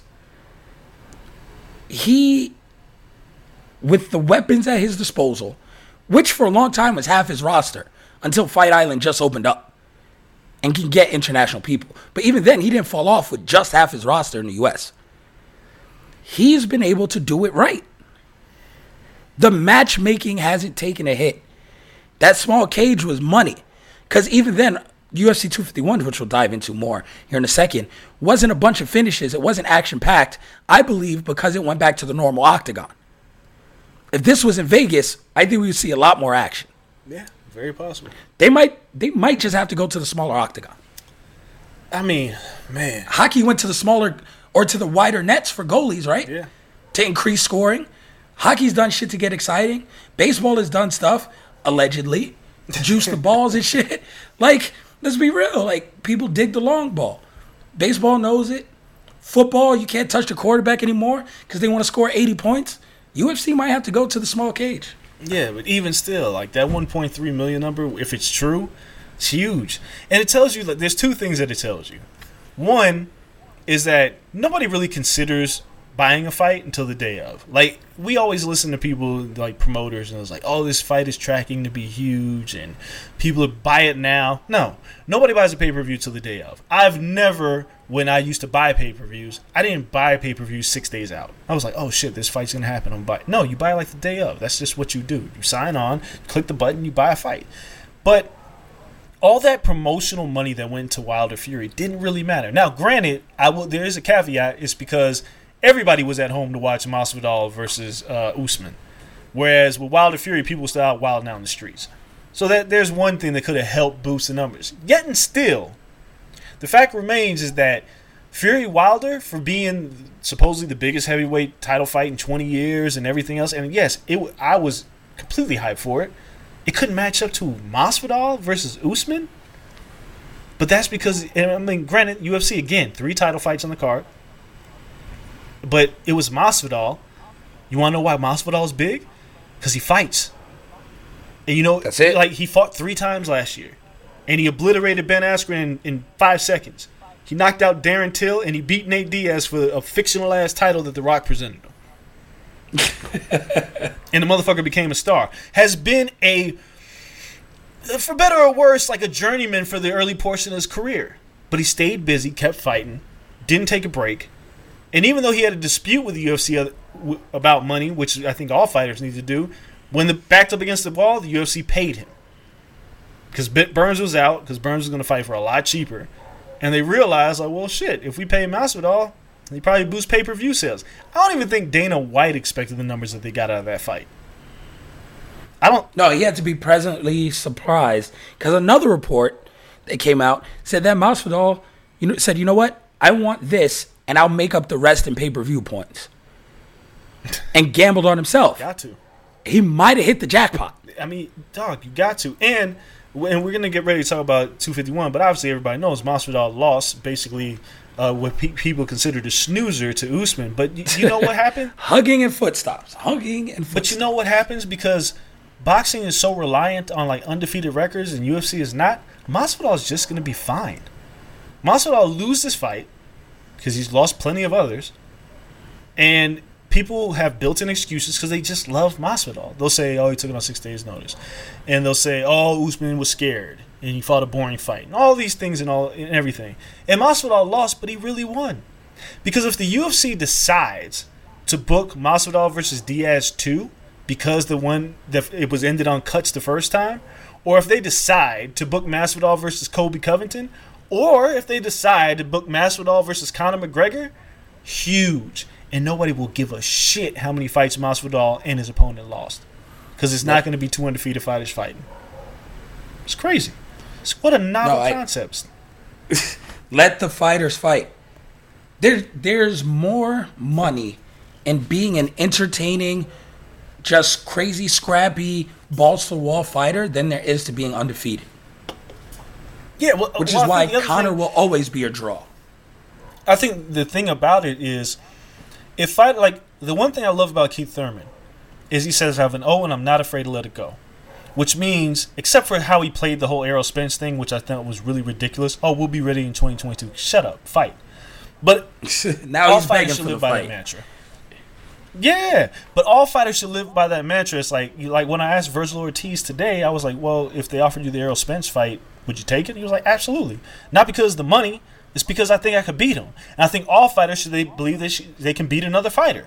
And if you don't, what the fuck are you doing here? Like, why do you need soft touches? In the UFC, I'll give Dana all the credit in the world. These guys don't really get soft touches. We'll get weird fights, like Jose Aldo in a damn title fight, which means the rankings don't make sense. But for the most part, nobody gets like Conor McGregor's not going to lose a fight. Well, I guess you could do that with Donald Cerrone. You could call that a soft touch.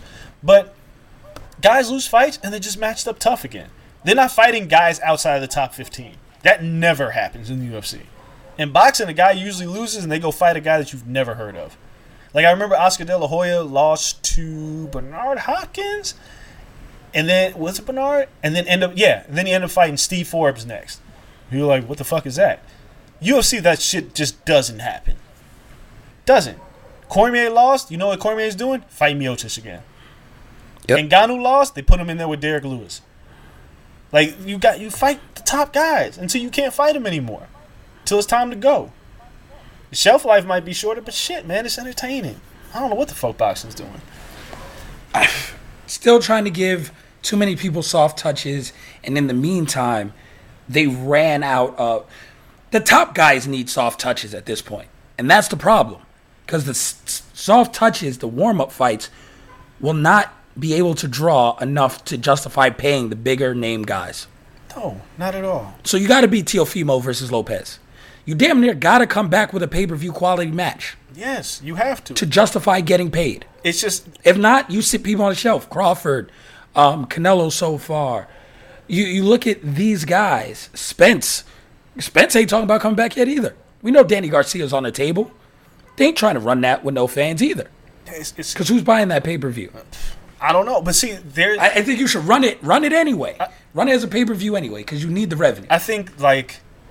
With perfect respect to Loma and Teofimo is if both of them take a pay cut, then do a pay-per-view. But if they're asking for the normal asking price amidst these conditions, can't do it. You just can't justify it. Like, I know fighters want to get paid, but you don't want to put the sport out of fucking business in the process. So then now you don't have a fight ever again. Take a little bit less. And if that's the case, if Teo and Loma are two guys that want to fight and they were like, no, we want in front of a live audience, that's okay. You know what? I'll acquiesce. That's fair. But you know, you got to fight somebody. Somebody worth a deal. Yeah. It doesn't need to be the number one guy. Yeah, fight somebody. Just, like, not a bum, but somebody. Because if you're that good, you should fucking win anyway. Just go fight. My thing is, even if you put it on pay-per-view, and it does 80,000 pay-per-views, give the person the pay cut. Like, say, Terrence Crawford. Right? Give him Ugas, which is no layup. At all. But you know it's not going to sell. Right. Let's just be real. So you put that on pay-per-view anyway. You pay him what you would pay him, the little bit of a pay cut that he would have had to take to fight on lineal ESPN. But you say, I give you a higher than normal pay-per-view cut. So if you only sell 80,000, that's on you. But if you shock us half to death and sell 400, you're also being rewarded that amount more than you would have gotten selling on ESPN. And you let the people decide to pay for it or not. If no one pays for it, then it's just like running it on ESPN. Somebody gonna pay for it. It's tough, man. Put it on it. If you have a pay-per-view fighter at any point in their career, you put it on pay-per-view now. Gervonta, you put him on pay-per-view now. It's just they got and give him points. They got to take less. The only other challenge with doing pay-per-view fights, it's a tough one to do because what you don't want to do is have them fight and nobody's watching. That's the bigger issue, right? Like if you have a guy, if you have a social media will be talking about it, people will be buzzing, people will still bootleg it. People will watch it. Now, people may not be paying to watch it, but there's enough avenues for people to watch it. your hardcore fans will still find a way to watch it, whether they pay, whether they do not pay. Well, I think what you still want, which is boxing's problem, is boxing still needs to hit the mainstream. Like, the guys like Terrence Crawford, as much as we love Terrence Crawford, and I think he's one of the best fighters in the world, he's arguably number one and number two pound for pound to a lot of people. But if people don't see him fight, like if he does a pay-per-view and he does 100,000 buys, it's not really good for the Terrence Crawford brand. So there's got to be something down the middle where you can expose, because if you do it on ESPN proper on a Saturday night, because like NBA is getting ready to start, now you have competition. But if you didn't have competition, you put Terrence Crawford on a Saturday night, and you spent a week building this fight. He does the press gamut, like the virtual press thing, and then he goes out there and obliterates somebody, and it becomes like a SportsCenter highlight, and he becomes a social media highlight. That helps him. Whether he wants to admit it or not, he's not a star. He's not. He's not a mainstream star. He's a boxing star. He's not a mainstream star. You need those. You need visibility. And boxing has always struggled with that idea. Because the UFC, the good thing that they've done is some of these guys that you're watching, like Masvidal before, these guys fought on non-pay-per-view cards. They fought on free-ass cards. And that's how you got to know them. Like, Conor McGregor didn't start off as a pay-per-view guy. No fighter really does. No. But they need to shine. They need opportunity to be in the spotlight on without people having to pay for it. So it's a challenge. It's a double-edged sword. I don't know how boxing figures it out, but the UFC, for as much shit as we give them, they got it right, because every goddamn card is entertaining. Definitely. So, all right, let's review 251 real quick before we start wrapping up. We have Volkan Ozdemir in the prelims main event getting worked by Prochazka. Ozdemir might be a wrap. You know what? It's not even. Or he got to move up to heavyweight like everyone else who's on the losing streak. It's not even that. Prochazka's that good. Like, after we did the preview, I was gonna do a betting show and I didn't end up doing it this week. But so I started watching his fights in Rising, and I was like, oh shit, this guy's a problem. Unfortunately I didn't watch enough of him in Rising. So Ozdemir just fought a guy who was really fucking good. He came out though, and he was like slow and methodical, and I was like, this guy's not what he's hyped up to be. But when he turned it on, I was like, ooh. Yeah. He's a problem. Yeah, I was like, he is pretty damn good. He's a problem. Ozdemir, though, still is not the same. I mean... Or maybe he just had a nice little run of fights. Dude, and we'll talk about that. Maybe I thought he was more than what he was. We'll talk about that in a second, because there's a lot of guys, and the key name here is Jimmy Rivera. There are a lot of guys who've had these excellent runs. Glover Teixeira is another one. And for a minute, you go, oh, man, he's amazing. And then they get like a title fight, they get upper echelon fight, and they lose. And then you go, oh, well, they're just really good gatekeepers. And that's okay. And Ozdemir is one of those guys. Like, he's not going to win a title. He's just not that good. But he's good enough to challenge a lot of people. And I think that's cool. Like, boxing. MMA needs that. You need guys that, you know, he doesn't need to go to heavyweight. Maybe he needs to fight at Johnny Walker next, because Johnny Walker's in the same boat. Had all that hype. Got his shit doused in flames. Maybe that's the fight you need to make. There's endless possibilities for these guys. Yeah. I mean, there's still top 10 fighters in the world. Yeah, definitely. It's just, It's just, if you can't be in the top 2 and fighting for a title shot, you're kind of in limbo. Yeah, it's hard. Yeah. Yeah. Going to the main card, talking about someone in limbo, surprise, surprise, Amanda Ribas beats Paige VanZant. Submission, first round. Oh, boy.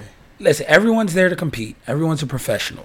I'm not going to shit on all the work Paige did to get into this fight. That being said, it looked like she didn't want to be there. It looked like, talking about the pay, talking about treatment, I get it. It does suck. Maybe she's a bigger draw than she's been paid to be. Instagram probably does pay her more. But it seemed like once you start talking about it, you're one foot out the door. And she was one foot out the door. Granted, she got beat by someone just better than her. Amanda Ribas is better than her. But still, the performance she put up, I just didn't like the body language, the energy. She didn't fight like it was a do-or-die contract. My life is on the table. My next meal won't come to me if I lose this fight mentality. She didn't. She fought like I got a bunch of Instagram money in the bank. Or she just fought somebody who was just a lot better than her. Because Amanda Ribas is pretty good. And I think a star was made in the process because all her interviews, her bubbly personality. Like, Amanda Ribas might be, and I'm not saying this off of looks, the cutest MMA fighter ever because she's always so goddamn happy. Yeah, she's happy and bubbly. And I love that energy because it's like you see her go out there and she wins and she's just like smiling ear to ear and she's having a good time. That energy is infectious. And what she did to Paige was like, yeah, she has a good time fighting, but when it was time to fight, she just busted her ass. As for Paige, I mean, I don't think... Okay. She entered this fight as a plus 600 underdog, which I thought was preposterous. Like, that's ridiculous. Plus 600? Conor McGregor wasn't a plus 600 against Floyd Mayweather. And then Ribas went and proved us all wrong. She was like, no, yeah. She's like, that motherfucker should have been a plus 600 because watch how I dragged this motherfucker. And she went and did that. But I've never seen, I can't think of a fighter with so much promise that regressed so quickly like Paige. There's been no improvement. Granted, she has been matched up tough in a few situations, but yo. Injuries to the forearm were killers. Yeah, the injuries, all that stuff, while true, I'm baffled at how much she just has shown no improvement whatsoever. No, she regressed. Yeah. That was not improving. It's a drastic regression. Like, it's not that she lost. I think all of us figured she'd lose to Ribas, but she just got washed. Yep. I don't know. Like, it was one-way traffic from the start. And then we have, in the follow-up fight, rematch of last year's strawweight championship fight. Neither of them are champions now, but it seems as though Rose Namajunas has taken another step towards getting her title back, or at least challenging for it, in which she did what she was doing the first fight to Jessica Andrade. This time she didn't get dropped on her head. Yeah. To me, that's the difference. Same fights to me. Exactly the same fights. She just avoided getting dropped on the noggin. She looked good, man. And that's the thing about Rose is when Rose is clicking, there's few that can really challenge her. You saw what she did to Joanna. Like, she's an amazing fighter. I thought it was interesting, though, because a lot of people were like, oh, this is, she was great, but I took a lot of stock in how much damage she took in the third round. And that made me curious because, can you fight Willie Zhang like that? I don't know. You can't take that kind of damage in the third round. And she got busted up pretty good in that final frame. But nevertheless, I mean, it's Rose Namajunas. I think she's really good. I'm glad she won. She seems back on the horse. She'll probably end up fighting Zhang next. She probably will. Because who knows? I mean, Joanna, she's been on Instagram like on the beach all the damn time. But I think if Joanna doesn't get the Zhang rematch, which I think a lot of people want to see, it should go to Rose. No, I think Rose should get it either way. I think Rose has demonstrated that. Joanna, let's be fair, it was a very close fight. I thought Joanna won when I watched it the first time. I got to go back and watch it again. But Joanna has been given a lot of title shots. You have a point there. Like, I'm okay if Joanna doesn't want to fight again until one of these two wins and she fights the winner. That's fine. But I don't think she gets the title shot immediately. I think Rose has earned it. Rose gets the title shot. Then the winner of that can fight Joanna. You know what? I think that's fair. I'm with you on that. In the grand scheme of things, Joanna has had a lot of title opportunities. And it wasn't like she was a champion at all. She was a challenger. So that's fair. I can go with that. Yeah, so next up we have Petr Yan versus Jose Aldo. I thought Aldo looked good opening this fight. I thought he was leg kicking again. Yan had to switch southpaw a lot. But like many men with the miles Jose Aldo has, he just wore down. And by the time the fifth round came, he just didn't have enough in the gas tank. And Yan was able to win by stoppage. But to me, Aldo put up good enough fight. Yan turned it up at the end and was able to win. But I thought Aldo won the first two rounds clearly, and then the fight got away from him. Well, while true, Jose Aldo is a bona fide frontrunner. He always has been. He always will be. When I might have said this on the show. I might have said it on a different show.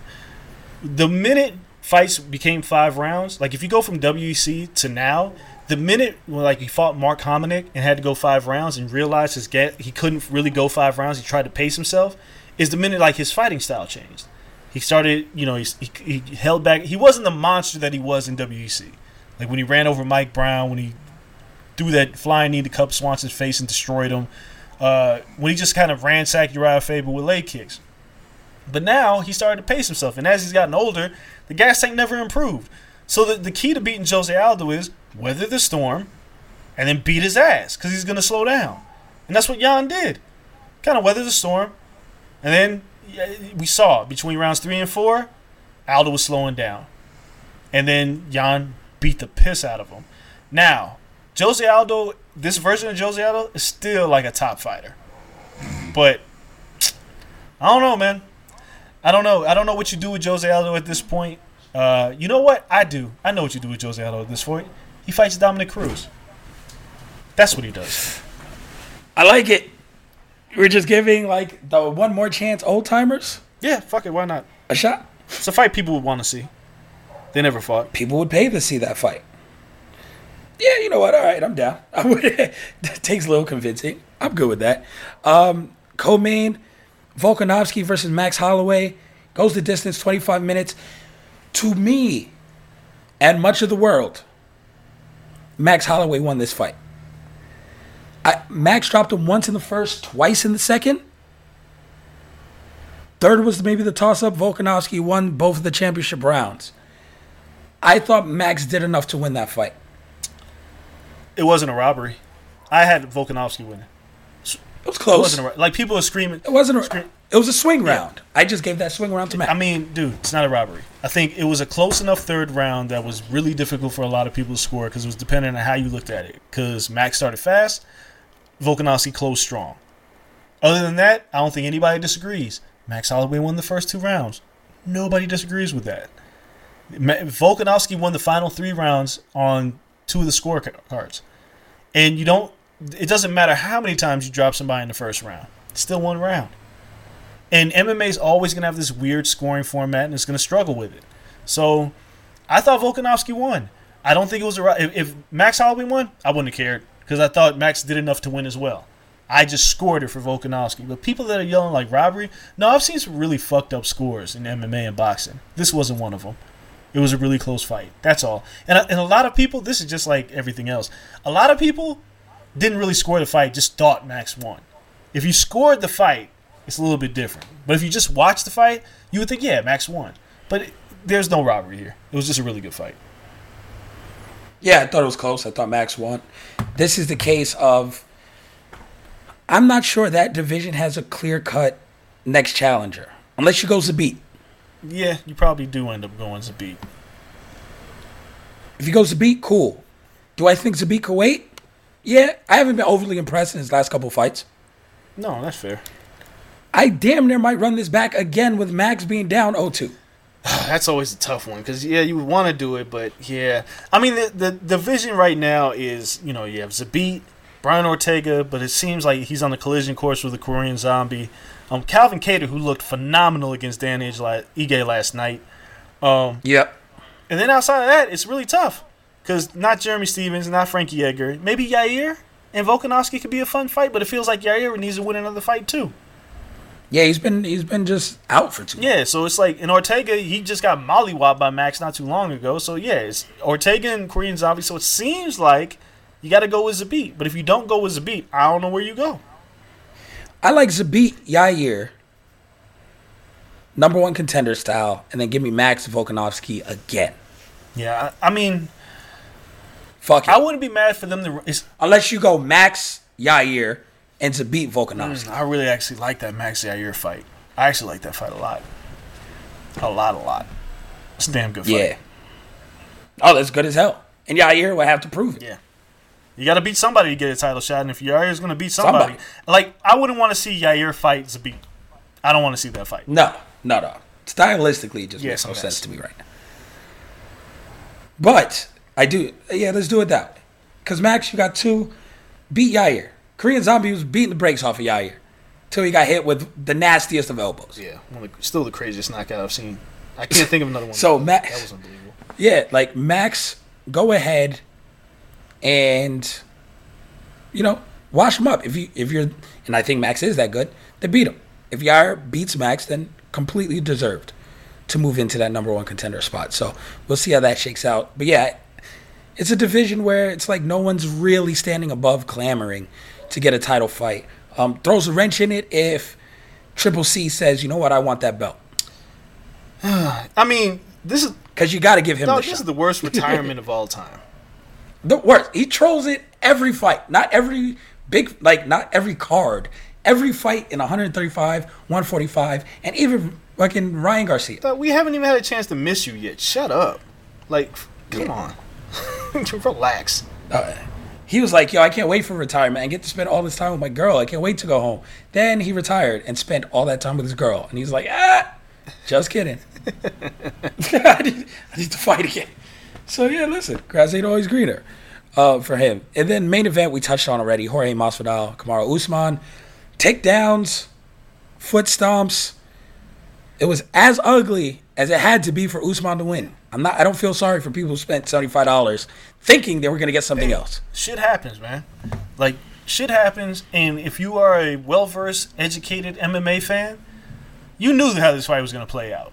I mean, we talked about it last week. I said, look, Masvidal's got to knock him out. If not, he's going to get tired. And then Usman's just going to be on him. I will give credit where credit is due. Masvidal's takedown defense was excellent. But it doesn't matter because he couldn't do anything with Usman. Usman's too fucking big. He's not fun to fight. I don't think anybody really wants to fight him. If you can't get your hands on him, you're done. I don't know who beats Usman right now. You have to catch Usman to beat him, and he's unbeaten in the UFC for a reason. Gotta start giving that man his credit. You may not like watching him fight, but let's be honest. Georges St. Pierre was not fun to watch.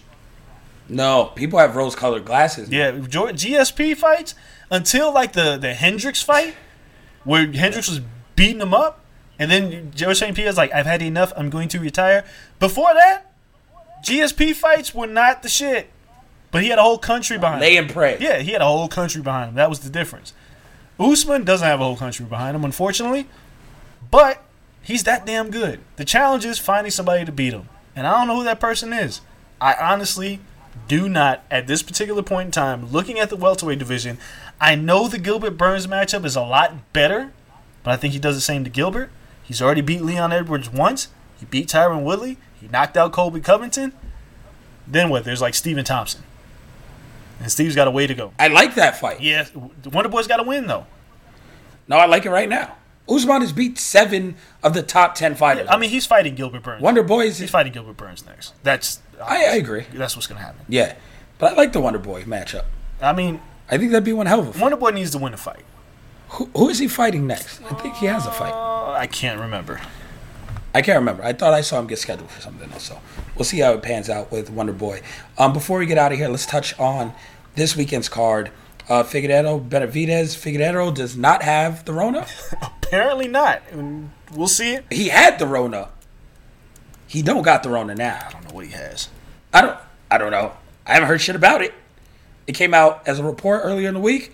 They said, nah, he's over it. No one asked another question. Look, man. It just disappeared out of the news cycle. So I'm cool with it. I say this a lot. Like, I keep saying this Shudder, the flyweight division. They still have fun fights. Like, you know, the Tim Elliott and Ryan Benoit fight was really good yesterday. Uh-huh. But I hate to say this. I don't care about this fight. I feel like because Figueiredo... It's a title fight. I know. But I feel like because Figueiredo knocked out Benavidez, if Benavidez wins, people are going to say, but you just got your ass knocked out. And if Figueiredo wins, does anybody really care? No, as long as he makes weight, then he's the champion. He should be already. Yo, what if he doesn't make weight? Yeah. You just got to... You...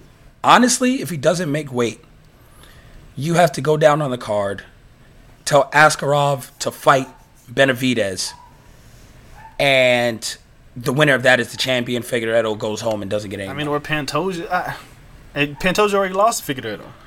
And he lost it, doesn't it? Yeah, that's why you can't pull him. It can't be Askarov. He's not deserving of a title opportunity. No one is. Drake, the division has 14 people. You guys ranked 15. At least Pantoja is ranked high. Sure. It's just sure. I mean, Askarov. I mean, granted, Askarov's ranked 7th, and I don't know. I guess I'll say it because of this. Askarov is ranked behind Figueiredo. I mean, not Figueiredo, but behind Pantoja. But Askarov's, he doesn't even have a goddamn Wikipedia page. Imagine that guy winning the title. But he has no losses. No. You could sell undefeated. It's hard. Like, this flyweight division, they're fun fights, but, man, they're lacking. They need more fighters. Something. Yikes. Yeah, I mean, Triple C didn't get exciting until he moved up. Yeah. So it's a tough game down there, man. Tough game. I would see when that Mighty Mouse contract runs out. Like, listen, man, we just got to throw you the bag. So let's just pick the co-main and the main. Hermanson versus Gastelum. I'm taking Gastelum in the co-main. I think he has to shake it out. And he could be a fight, 2 fights away, right back into the title picture. Because he gave Stylebender one hell of a fight. Yeah. I'm keeping an eye on if Gastelum makes weight. That's my biggest concern heading in this fight. Even though it's at middleweight. Yeah. I was going to say, it's at middleweight. Like, I know, but with the way things are right now, with the pandemic, Gastelum's not a small guy, regardless of what weight class he's in. He always comes in looking a little chunky. He's not going to be ripped heading into this fight. He should make weight, but I don't know what's going to take for him to get down in weight without a proper training camp. So I'm still picking him to win. I think he's going to be fighting the scales more than fighting Hermanson. And Hermanson's really good, but I think if Gastelum's on and he uses his wrestling, he should be able to win this fight. Yeah, I agree. I mean, you look at that. I know he tripped up against Darren Till. Till and Robert Whittaker look like they're in the number 1 contenders fight currently. But they've done a good job of, okay, Gastelum, take a step back, and let's see if you can build yourself back up. A lot of fighters who've been at the top as long as Gastelum don't get the opportunity to take a step back. Hermanson, to me, is a step back of, let's see what it is. Because sometimes you work so hard to get up there. Is he? Yes. Hermanson was on a run, and then he got knocked out by Jared Cannon here. Yeah. To me, that's a worse loss than losing to the champion and then losing to Darren Till. I don't know. Like, you know, but he's lost 2 in a row. It's tough. They're really close, and that's why they matched up. Level of competition. Yeah, but I'll take Gastelum in this. Who are you picking? I'm going to pick Gastelum. I think if Gastelum has any kind of weight issue, then I'd switch and pick Hermanson. Like, if he comes in a little over, if he needs a towel or something like that, it means he has a tough weight cut. But unfortunately, it's a 3-round fight, so he should be okay. So I'm going to pick Gastelum to win. All right, main event, Figueiredo versus Benavidez. Fuck it. I'm putting it on table. Joseph Benavidez, by the grace of God, finally wins the UFC title and cries like a baby. Yeah. Weirder shit has happened in 2020. I'm picking Benavidez as well. Figueiredo won. He was overweight. We fucked up. And yeah, we messed this up the first time because we both picked Joseph Benavidez the first time too. Figueiredo knocked his ass out. Yeah, but I'm going to pick Benavidez. If there's any guy who has been fighting for as long and deserves a title opportunity, deserves an opportunity to win, it's Benavidez. I hope this guy wins the title. Like... And if he doesn't, this is it. Yeah, if he doesn't, it's like, you know what? I don't care how shallow this division is. This is it. This is it. You can, Megan O'Leary, your wife is doing a fantastic job on television. You can chill. You can chill and watch. You can watch your wife. But chilling, there's nothing else for you to do. You have way too many title opportunities. You got to get one. But I'm picking him to win. I think he has it in him this time. No, I completely agree. I think he wins. I hope he wins for his sake. Because that's pretty much, again, it's his last hurrah at the UFC title.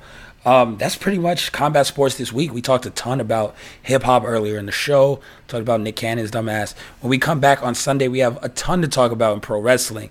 Woo! I can't wait to talk about AEW. Man. I've been waiting. Drop that Joe Budden. I can't wait till we record on Sunday for that show to start off next week. So make sure you guys tune in for that as well. Shout out to the sponsors. Shout out to the network, Blue Wire. If you guys want to follow more or see past episodes or just see a little bit more about us, follow the show at Corner Podcast _ me at Kel Dansby, him at Andreas Hale. Until next week, we're out. This is Brandon Kelly, the host of Blue Wire's new podcast, Golden Goal. Messi takes everybody on. Messi has got it! From Lionel Messi to Marta to Pele, our show takes a deep dive into soccer superstars. 2-0 and is... What a World Cup for Megan Rapinoe! From Zlatan Ibrahimovic's brash confidence with the play to back it up, to Megan Rapinoe's heroic outspokenness and World Cup flair. Each episode examines a personality of the world's game. We'll dig into Maradona's Hand of God performance and subsequent downfall, the teenage trio at Dortmund that signaled the next generation of superstars, and that infamous headbutt that slung Zinedine Zidane from glory. Golden Goal, soccer stars and the moments that made them.